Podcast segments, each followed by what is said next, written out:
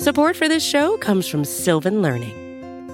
When children love learning, they can tackle any challenge life throws at them. Sylvan's Insight Assessment can help you determine if your child is ready for what's ahead. It can also identify gaps in learning and point out areas that could be of concern for your child so they can tackle what's to come. And right now, it's the best price of the year at $29. Go to sylvan29.com to learn more and get your child's assessment for only $29. That's SYLVAN 29.com.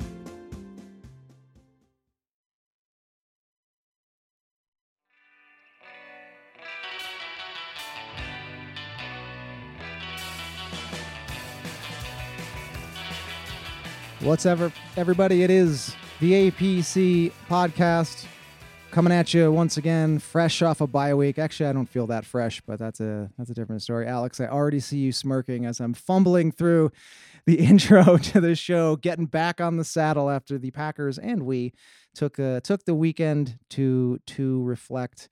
I am Zach Rapport, at Zach Rapport on Twitter. Follow the show at the APC Pod on Twitter, and as well on Instagram for literally no reason. I am joined not by the usual cohort, but a triumvirate of a distinguished gentleman nonetheless. Firstly, Alex Patakis, dressed for winter weather inside your house. How are you doing, man? I'm doing well. Appropriate bye-week rust there to knock off within the first 3 to 4 seconds. Not knocking it, but I'm good. I'm in a room that's about like 40 degrees for some weird reason.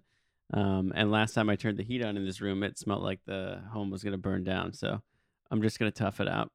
That sounds like winter in a New York apartment. Yeah, basically like zero insulation. This building was built in 1900, I believe. So, yeah. You know, or the heat is blasting such that you need to have your window open all winter. That was always my experience. Yeah. That's fun. Well, I'm not going windows open because it's also pouring rain and has been all day. So, anyway, no one wants to hear about the weather. We want to hear about the Packers. And we get a LaFleur flag this week because we didn't lose. There you are. We wave the flag. Visual medium for our audience. I'm sure much enjoyed. Yes, exciting listening for people who cannot see the video chat that we have. But we as well are joined, pinch hitting for Ben Foley, who I think is in Washington, D.C. on assignment with his for reals job this week, is our fearless leader. We call him our corporate overlord, a little tongue-in-cheek. He's the managing editor over at acmepackingcompany.com, keeps the lights on for us here, and has foolishly allowed us to make this podcast and put it on his blog for a few years now. It is Evan Tex Western. How are you, man? I am well. It's fitting that you say pinch hitting because I think about 2/3 of my at-bats in high school baseball were pinch hitting because I was never good enough to crack the starting lineup. But yeah, I'm sitting here with a glass of whiskey and ready to talk some Packers. That's what that is. That looks like a fancy glass. Can you hold that up? Yeah, there we go. Oh, wow. Is that like a tulip glass? It's a nice little tasting glass I got from one of the tours I did down in the Bourbon Trail this summer. Took a long weekend down to Kentucky and had a good time. Damn. Nice. Wow. God, it's got that little like rounded shape to waft the aromas toward your palate. You know, that's. Are you also wearing an SB Nation T-shirt right now? I am. Absolutely. I'm wearing our Acme Packing Company T-shirt. There you go. So you can find those at the site if you are so inclined. Company man. All right. So are you always a whiskey neat guy, or is this like a post Aaron Rodgers thing now that he's like so public about needing his scotch after a game? It was post vacation to Scotland about 2.5 years ago. Oh, wow. That's when my palate started to develop. Yeah, I'm also a whiskey neat guy, more bourbon. But I wonder, I don't actually think Aaron Rodgers has a drinking problem, but I did notice at some point over the last like 2 years that he just like, it just started one day that he was going to work in a Scotch mention into every single press conference, at least once it happens. But anyway, we got a lot to get to today. We are going to talk a little Aaron Jones usage, and as well, we will be presenting your Packer fan regular season rooting guide. Who should you be rooting for or against around the league to improve the Packers playoff position? We'll also, per usual, do a little bit of a mailbag session. We got some questions flying in from the old Twitter machine. But before that, did you guys have a productive bye week? Tex, how did you spend your Packersless weekend? I went car shopping with my girlfriend, so that was exciting. We at least made a decision, so that's a big step. And then got family coming in for Thanksgiving, so just kind of getting the house in order, putting up some Christmas decorations and the like. So yeah, productive is probably a good word. You're going with the 1989 Toyota Corolla, am I right? Close enough. Alex, what about you? How'd you spend your weekend? Oh man, I just ate a lot. Really, is what I did. I don't know. I tried to watch. I really did. I tried to watch Texans Ravens first because that was on here locally, and I thought that was going to be like two MVPs going at it, and then I realized like one a non-Packers game like start to finish I just can't do. Like it's just total impossibility. It just bores me. And it had nothing to do with the fact that the Ravens like blew out the Texans because, you know, it was like the beginning of the game and it was still very much in doubt. So I tried that, bailed on it, tried Patriots Eagles, bailed on it. And, so I mostly not screw it. Let me eat some food. Yeah, exactly. Just like kept finding meals to have to occupy my time. Well, as we move into the holiday season, I like to think of that as it's a training regimen to, you know, get your stomach to expand to the appropriate size it's going to need to be for as we head into Thanksgiving and other relevant food intake related holidays. Of course. Yeah. Yeah. All right. Well, we teased it a moment ago. Who should you root for in all of the random NFC games for the rest of the year to most benefit the Packers? That's kind of a mouthful, so we're going with the regular season rooting guide. That's a little catchier. And Tex, this is your brainchild, so I will yield it over to you. Is this an article series you're cooking up for the blog, or what's going on? Yeah, you know, it started off as just something to do to kind of carry us through the bye week and have a little bit of content this weekend, but we got a little feedback in the comments, and I think I'm going to do it every week the rest of this season. Because obviously the Packers being in a position to be fighting for playoff spots and potentially a first round bye and home field, want to make sure we know who we need to be supporting on a week to week basis here. So the way I'm looking at it right now is there's probably 3 or 4 legitimate contenders for those top 2 spots. Obviously the Packers are in there, the 49ers, the Saints. And I did the math today, and I found out that there is a pathway that the Packers could win out all the rest of their games and not get home field. And that's if Seattle also wins out. Somehow they would end up with a tiebreaker way down the chain, and they could end up getting the top seed if both teams go 14-2. Wow. So keep an eye out, but we will be, let's just say, the Panthers, I think, are going to be a big help. They got a couple of games against the Saints coming up. The fact that there are a couple of games between those teams fighting for those playoff spots, there's a Saints 49ers game in there. I think there's also a Vikings Seahawks game that should help somewhere in there as well. So there'll be some real interesting matchups there as these next couple of weeks go along, and the results of these first couple weeks games are kind of going to be determining of who we're going to be rooting for and, you know, weeks 16, 17. I don't know how much of the Seahawks you have actually watched this year. As we talked about on the show recently, I did get to see the end of that Seahawks 49ers game. That was the first Seahawks football I had actually seen all year.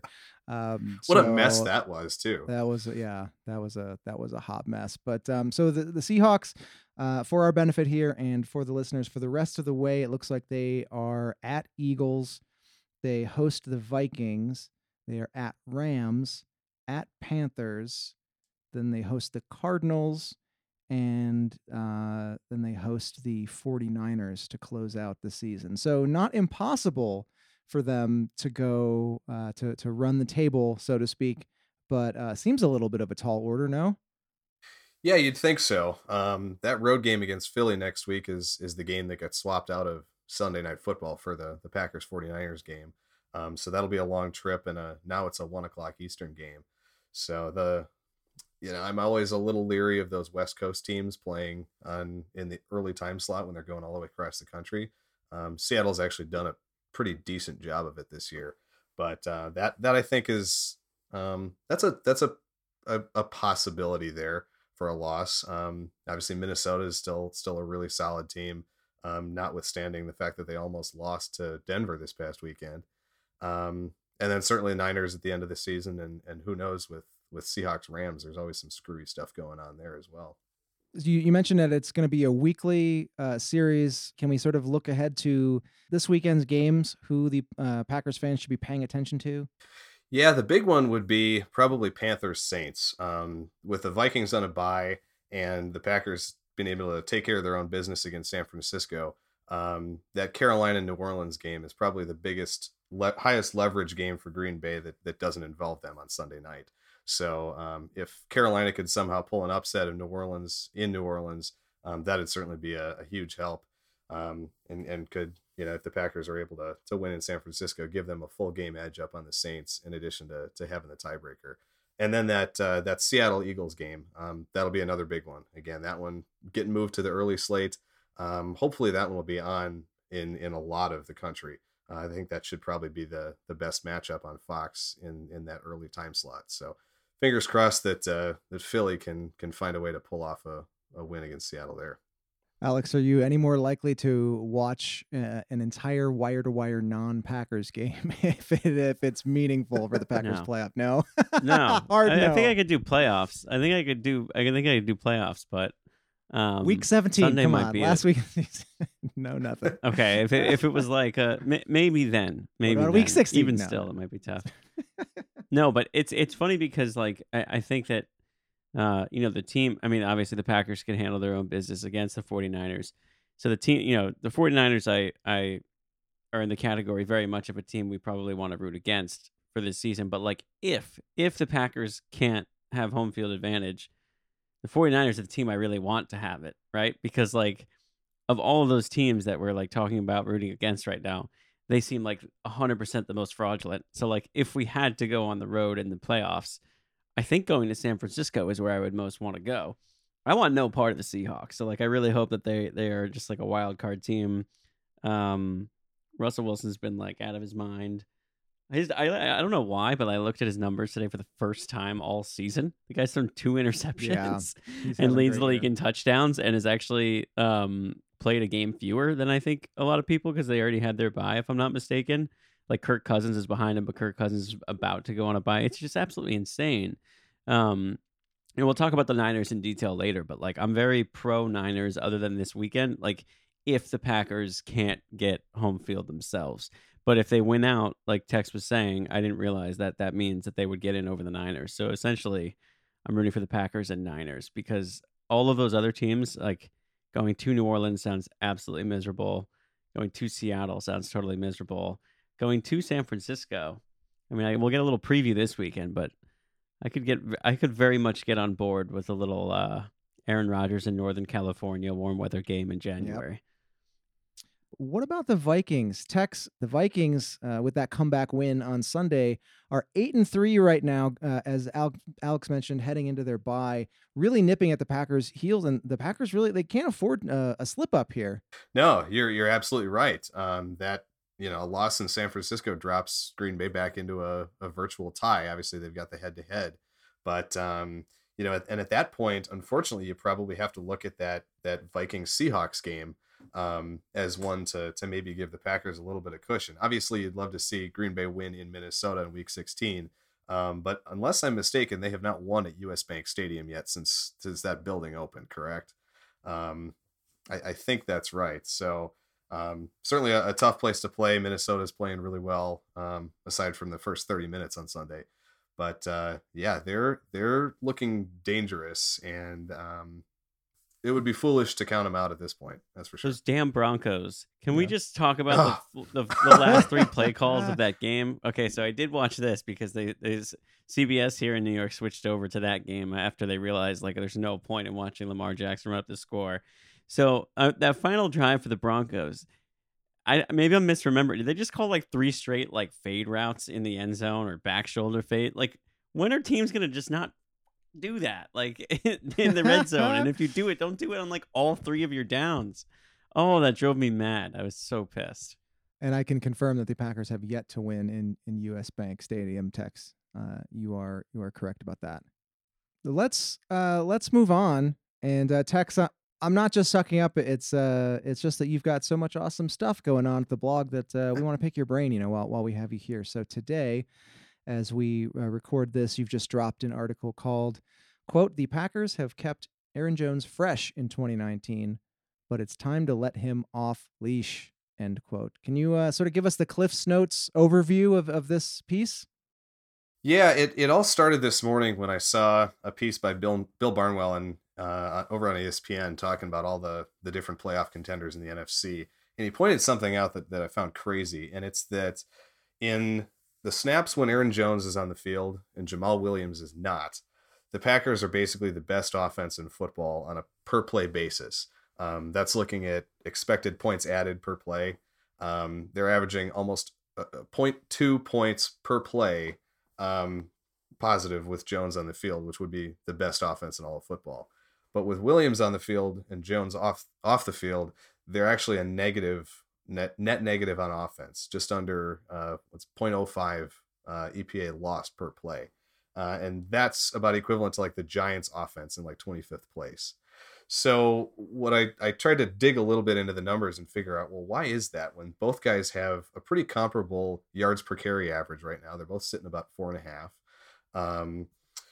Williams has, he's got all those touchdowns, but, Jones has a bigger yards per reception average. And I kind of dug into it and found that a lot of it kind of comes down to this concept of success rate. So whereas Jones leads the NFL in success rate, so that's getting a certain number of yards relative to how far you have to go on first down, second down, and third down. Jamal Williams is about middle of the pack, basically. And so he's been the little more boom or bust guy, and Jones is the guy who's been given the Packers consistent, steady production. And I kind of thought back to about the rest of this season, and you really think about it and you realize Aaron Jones is the bigger matchup nightmare of those two. And so I think that some of that has to do with defenses not really being able to adjust to Jones. Certainly when he's split out wide or in the slot, that creates some matchup issues that Williams doesn't on the perimeter and just generally makes the offense hum a little bit more effectively. So tried to dig into the numbers a little bit. I looked at DVOA a bit, both of those guys as far as rushing and receiving goes. But Jones is sitting as the third most efficient running back in the NFL right now, behind just Christian McCaffrey and Ezekiel Elliott. Pretty damn good. And I'm pretty sure his rookie year is one of the last 2 years. I think he was top three also, just in limited carries. So as far as an efficiency perspective goes, he's been one of the very best backs in the league. Williams has been more efficient as a receiver, at least based on DVOA, but I think a lot of that comes down to the touchdowns because his yards per reception are significantly lower than Jones's are. So it's just kind of an interesting look at what makes each of these guys tick. But my general argument comes down to this, and it's that in these big games, against San Francisco, which has a really good pass defense, kind of average rushing defense, and then against Minnesota, when Jones already had a big game against them earlier this season, I think instead of being a 2-to-1 split of carries and touches, I'd like to see it be more of a 75-25 and 80-20 split, and really give Jones the ball down the stretch here because he's been kept fresh. He's only averaging 13-14 carries a game, and that's going to set up well, I think, for him to really be the game breaker down the stretch this season that the Packers are hoping for. There are those in the Packer fan community who like to tout Jamal Williams' pass blocking prowess, and I wonder what you would say to those people if they would ask you, why would you remove like the protective aspect of his game, especially as we see here in the last 2 weeks, the Packers offensive line not playing bad, but also not playing amazing in terms of pass protection. Yeah, my counterpoint to that would be, was it either 2 or 3 weeks ago, I think PFF had a stat that Jones was their highest graded pass blocking running back since midway through 2018. Bam. Yep, there it is. Suck on that. I don't think he's given up a pressure all season in pass blocking, at least as of about 2 weeks ago. So I don't think you're losing much. Williams is the bigger, more physical guy, but Jones has really stepped up that part of his game. Obviously, he's turned into a heck of a receiver. You always saw those skills in his wheelhouse, but he's really put it together this year. He's a complete back, and I think the Packers need to start really featuring him, at least in these big games. Yeah, I want to read part of the poll quote that you included from Bill Barnwell in your piece. Quote, in 180 snaps with Jones on the field and Williams on the sideline, the Packers have averaged 0.22 EPA per play, which would make them the best offense in football on a play-by-play basis. In 127 snaps with Williams on the field and Jones sitting out, though, the Packers have actually been a net negative on offense at negative 0.05 EPA per play. Now, if you could, for the dummies like me, and I'm sure many curious Packers fans out there hearing these numbers and just kind of wash over them, can you, as Michael Scott would say, explain this to me like I'm five in terms of EPA? What is that metric mean? Yeah, EPA is basically the measure of, based on down and distance, how likely a team or how many points a team is likely to score on a given drive. So you can imagine as you get first downs, as you move the ball towards the end zone, your EPA increases. And so that kind of speaks a little bit again to that success rate that I mentioned, that you're generally, when Jones is getting the ball, he's moving the ball towards the sticks. He's getting, the 4 or 5 yards on first down to put yourself in the second and manageable. He's picking up the first downs on third and shorts, just consistently moving that ball down the field. So it's really a measurement of how consistent your offense is, how well you're moving the chains, combined with how your yardage is going.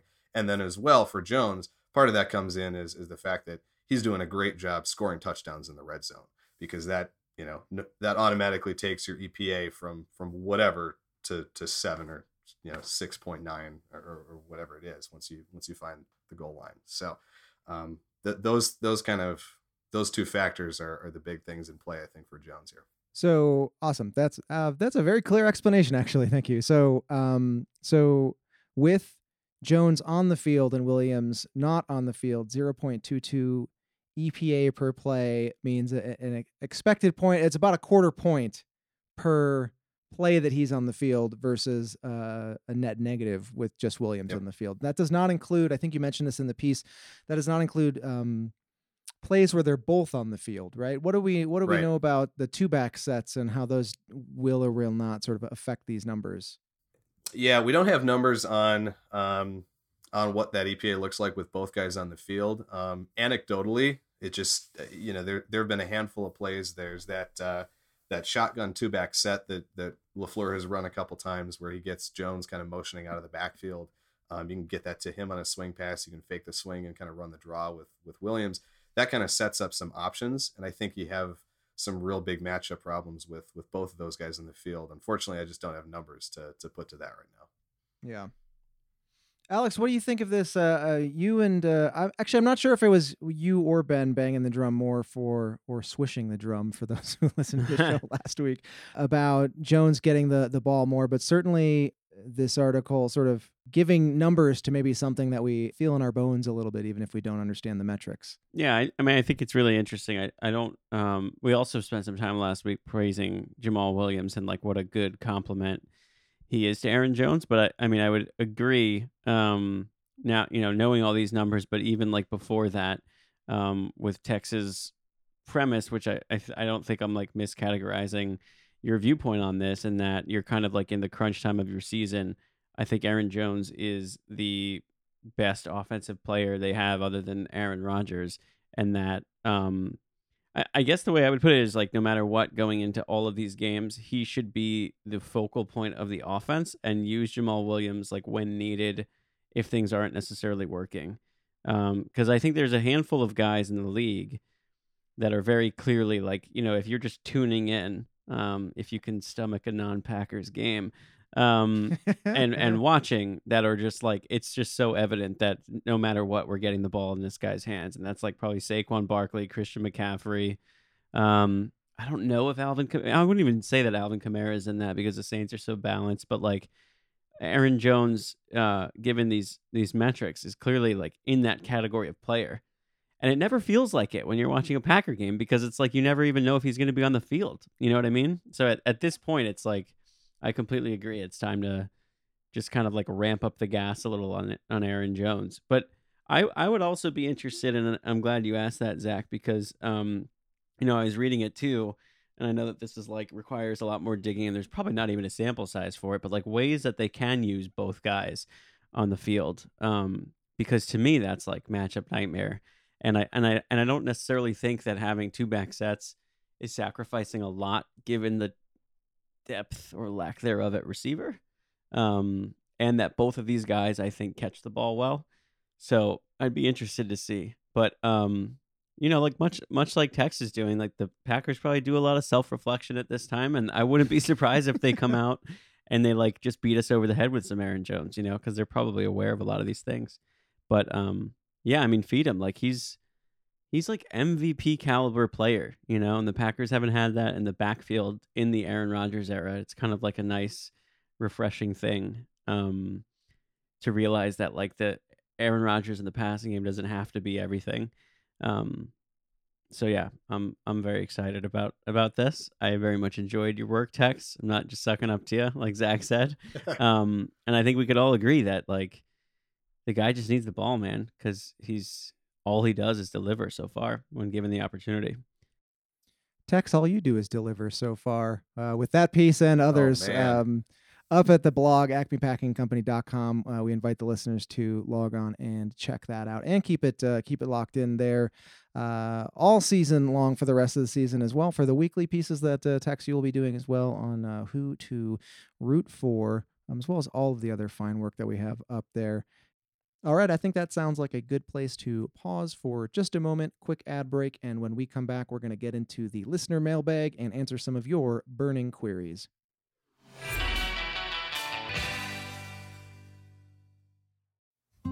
Support for this show comes from Sylvan Learning.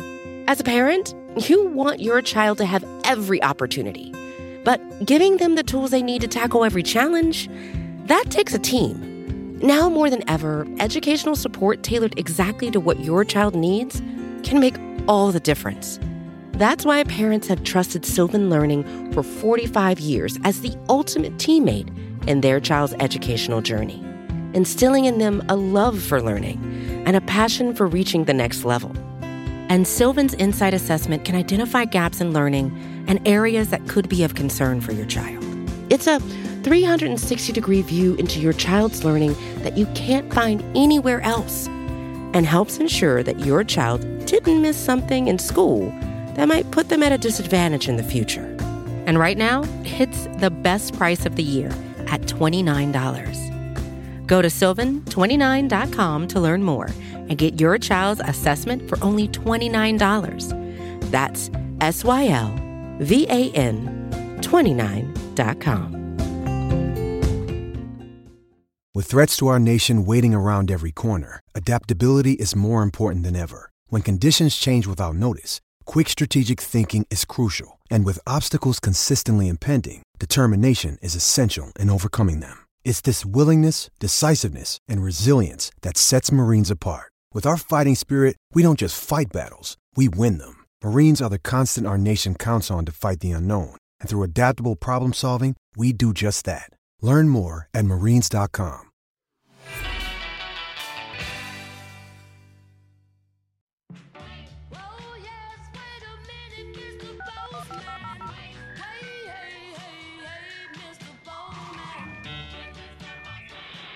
And we'll play just enough of that song so that whoever owns the estate rights on that does not. I don't get like a cease and desist. I'll be so happy when I finally do get a cease and desist for something that we do on the show, because it's like, wow, somebody is listening to the show and does not like what we are doing. But at the ABC Pod on Twitter is where you guys, the listeners, can find us as well. The APC Podcast at gmail.com.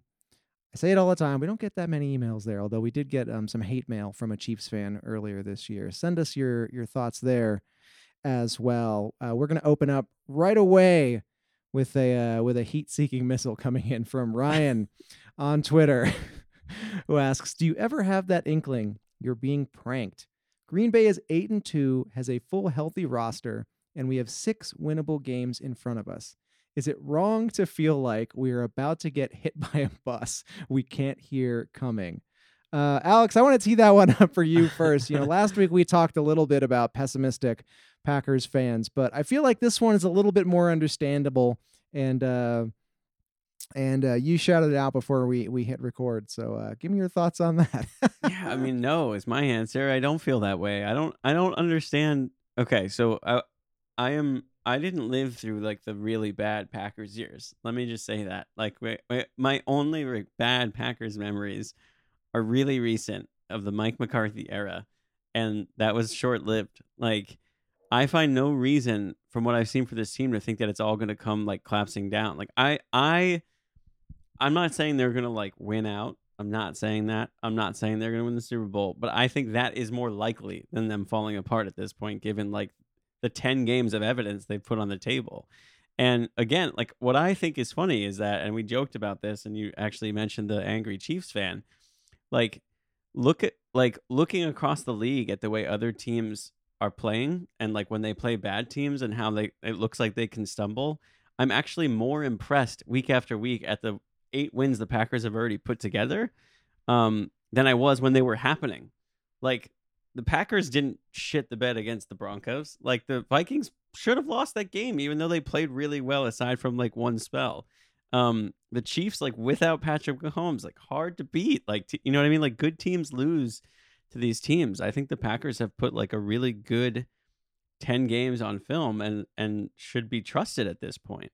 I have my reservations about the defense, but again, like every time we talk about that, like I always counter it with, but I think like the worst thing about the defense is the run defense. And in the playoffs, like when things can come crashing down, I don't think teams are going to line up and just like run at you, because Rodgers should be theoretically putting up points. So I don't have that feeling. It's a fair question, but I don't get where that like the Packers don't feel like a fraudulent 8-2 team to me. They feel like a solid one. And I think there are some fraudulent like 8-9 win teams in this league so far. So sorry for the long answer, but Tex, what do you think about that? Are you just like waiting for them to finish the season like 9-7? Like the gif from Mean Girls where she steps into the street and gets hit by the bus. Is that what we're waiting for here? Yeah, no. And I'm with you, Alex. I might feel a little differently if the Packers were facing like a murderer's row of quarterbacks down this stretch, kind of like the Niners are. I mean, that's part of the reason that I'm so skeptical of San Francisco right now, is they haven't done anything against, you know, a really good offense. The one really good offense and quarterback that they played was Seattle, and they lost that game. And just look at their next schedule. They've got Aaron Rodgers, Lamar Jackson, Drew Brees, Matt Ryan, Jared Goff, and then Russell Wilson. Like that's a really rough schedule of quarterbacks to have to play down the stretch. Whereas, you know, for the Packers, the best quarterback they've got left on their schedule is probably Kirk Cousins. You know, you can throw Matthew Stafford maybe if he's back in week 17, but you know, I haven't seen anything from Jimmy G to make me think he's anywhere near that tier. So no, I think the schedule sets up well. You know, the next 4 of the next 6 games are games that the Packers should realistically win based on what we've seen from Green Bay and from the other teams this year. And I think at San Francisco and at Minnesota are probably toss-ups. So you win one of those 2, the other 4 are winnable games, and you could be looking at a 12-4 or 13-3 team. Totally agree. Let's move on to a question coming in from Sam, who says, what's going on with the special teams? Is Ron Zook secretly still coaching them? Alex, I'm going to give you a pass on this because we've talked special teams the last few weeks, but Tex, it's I think your first time on this season, actually. So I want to get your opinion. Obviously, Ronnie Jetski is no longer at the helm, but what's going on, man, with the special teams?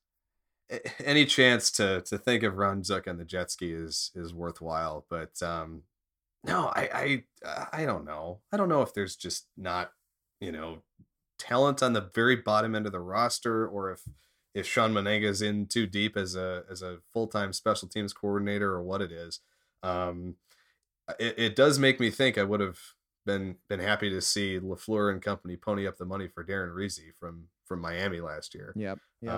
That might feel nice, but I mean, JK's, after he's had that really good start to the year, he's leveled off a little bit, maybe not quite as much as he did last year. He really kind of nosedived in the second and third months of the season, but I mean, he's still mostly kicking well. He's got the occasional little clunker, but man, the coverage teams and the penalties and things, I really thought that we were turning a page when Zook was finally gone. And I don't understand. I wish I had some semblance of insight here to provide, but I'm as flabbergasted as anybody. Zach, I think you said it really well last week, or maybe it was the week before. Like, it's perplexing because like the specialists are so good on the Packers, are pretty reliable, and their special teams unit sucks.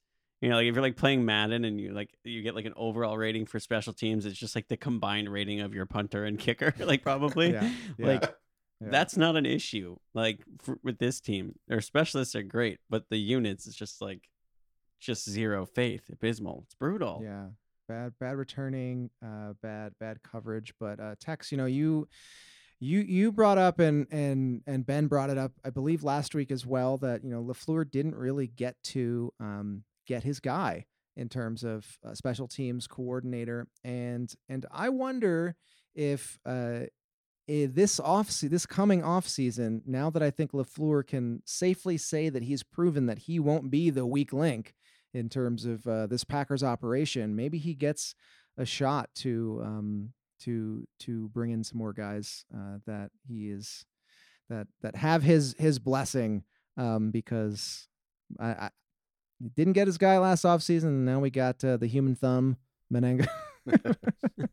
And the results are not positive. Let us move on to a question coming in from Josh, who says, granted, I could just be too optimistic, but what's the chance LaFleur has been saving some of the wrinkles, Sternberger in the passing game for one, for a big opponent like this? Seems like a lot of stuff has been set up in recent weeks. Tex, I want to turn that one to you, because we talk wrinkles all the time. So give me some wrinkle takes here as LaFleur gets ready to go into his first sort of latter half of the season in his Green Bay tenure, first year. Yeah, I think any play caller probably has those couple of crazy calls that they keep in their back pocket that they want to save for the really high leverage critical situations. Wrinkles. I feel like you got to call them wrinkles. It's a buzzword. Hashtag wrinkles. All right, my bad. But no, I mean, you think back to the Philly special in the Super Bowl a couple years ago, right? I mean, that came out of nowhere. Pretty wrinkly. That was a really wrinkly play. Yeah, but I mean, it doesn't have to be that level, you know, that deep of a wrinkle. But no, I think there's probably still some concepts that he's building towards, and I'm sure we're going to see, you know, a lot of things that are very different in this offense in week 16 against Minnesota than we did in week 2, for example. I wouldn't be surprised, honestly, if some of those he's saving for those divisional games when you're seeing teams again for the second time around. And then, you know, potentially having some other things in your back pocket for a postseason run, especially since that looks like it's going to happen. So yeah, I'm excited to see Sternberger. He mentioned specifically, I'm really curious to see what he can do in this last 6-week stretch. Especially since it seems like, you know, whatever that issue that Bob Tonyan is having is still nagging him to, you know, to some extent. So if Sternberger can, you know, he's been lining up all over the formation. I think you're probably right in there, Josh, that there is something big kind of coming for him in the not too distant future. Yeah, and when it was announced that Sternberger was coming back, I didn't know what to expect. I think most people didn't expect much. The expectations are low, but then again, the Tom Silversteins of the world, the people who are there on the beat watching practice and really diving into the film, say to their surprise that it seems like there's going to be a role for Sternberger here towards the end of his rookie season. So I definitely am excited and interested to see that as well. Alex, give me a wrinkle take. It's not a wrinkle, but one thing that was popping into my mind while this discussion was taking place is, are the Packers still a really good no huddle team? Like, I wouldn't mind. You remember when Mike McCarthy used to just kind of come out of nowhere and just start a game and no huddle and just be like, let's just fucking do this. Like, let's run Aaron Rodgers offense, like, to start a game or just like at a kind of like offbeat time during a game. I don't know if I just have to come up with wrinkles. If I'm looking to wrinkle something up, I would just be like, you know what? That's a cool one, because they still seem like very effective. So I don't know. Receive on, if they receive to start the game on Sunday. Wouldn't hate seeing that, one of those like wide open Aaron Rodgers drives. But that's probably just me, just like wanting, as a fan, just like wanting to view that, because that's just that's football at its most entertaining for me. That's Aaron Rodgers football at some of its most entertaining. Yeah. Well, and you just want to see the ball snapped with more than 4 seconds left on the play clock too. That's a big part of it. Yeah. And the Niners defense in theory on paper is very good. Don't let them get into their sub packages and things like that. So we'll see. Yeah. Tex, I know it doesn't feel this way, but I did an official count of a few games early on in the season. The Packers are snapping the ball more efficiently this year. That is with 5 or more seconds by my official metric that I'm keeping, more this year than they have in the past, but certainly last week with the delay of game and you hate to see it. Let's move on. One last question coming in from Craig, and I saved this one for last, because we're talking 49ers, is the Packers game against the 49ers this weekend is a big one, and so big that the NFL bumped it into prime time, which me, Mr. Out-of-Market fan in Albuquerque, New Mexico, is very excited about. Sunday night football, right? It's the night game, right? Yep. Excellent. Craig wonders, how do the Packers match up to the 49ers? Watching them against Seattle, they seemed beatable. I want to start, Alex, with you, because you have mentioned sort of offhandedly a few times in the past few weeks that you think not necessarily that San Francisco is fraudulent, but that they seem beatable. So it sounds like you agree with Craig. No, I definitely do. I mean, on paper, they're not a great matchup for the Packers because they're a very good run team. They run the ball well. That is a weakness for the Packers. And their pass defense is really good. But and actually at the site now, Peter Bukowski wrote about this, which is something that has kind of come to the forefront as teams start talking, or as people start talking about some of the better teams in the league, is that the Niners haven't really played anyone. That was the knock on the Patriots, and their first test, they failed against the Ravens. Well, that's also kind of a knock on the Niners, because the offensive DVOA that defense that people are saying is really, really good, like their opponents this year are really bad. They faced, as Tex mentioned earlier, like the Seahawks are really the only like viable quarterback / offense that they faced this year. They're 4th in DVOA. They lost that game.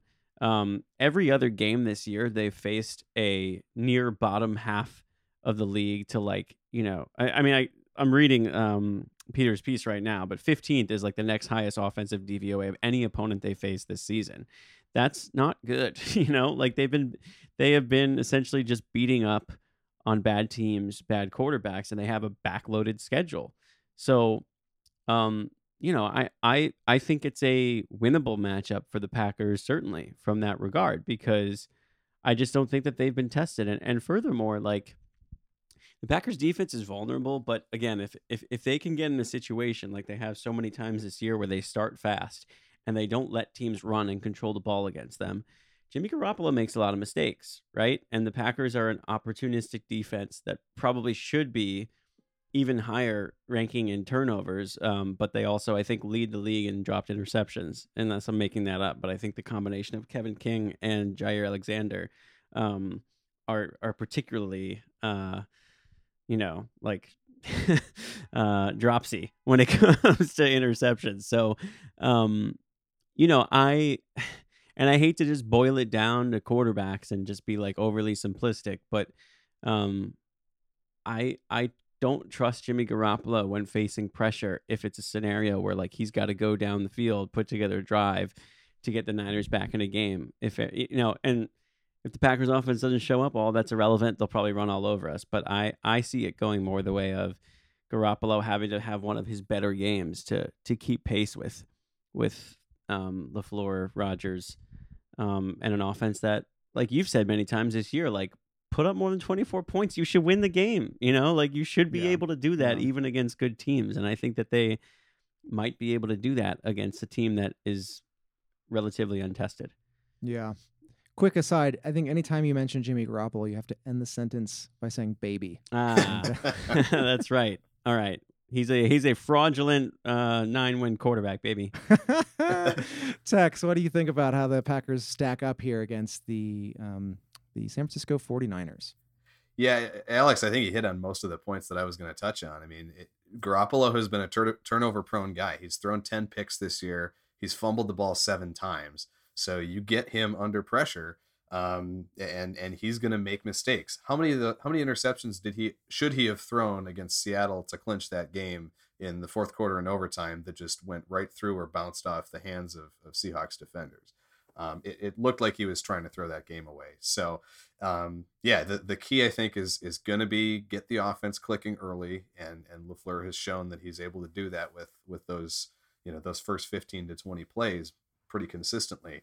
So you come out, if you can get an early lead, force them to get away from the run game a little bit and force Jimmy to throw the ball.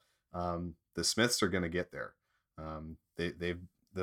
That's the perfect recipe for Packers football right now, is get an early lead, let the guys pin their ears back, and let Alexander and King make plays on the football when Jimmy throws it up to him. So I feel the same way. They're beatable. They have not really been tested much, and Garoppolo is going to give the defense some chances to make big game-changing plays. And as long as the Packers win the turnover battle in this one, I think they win it. Garoppolo's beatable, baby. Baby. All right. Before we end this little choppy post-bye week affair, let's get some predictions. Tex, you mentioned that you think the 49ers are beatable. What do you actually think is going to happen? Can Mike Patton dial up something to beat Jimmy Garoppolo, baby?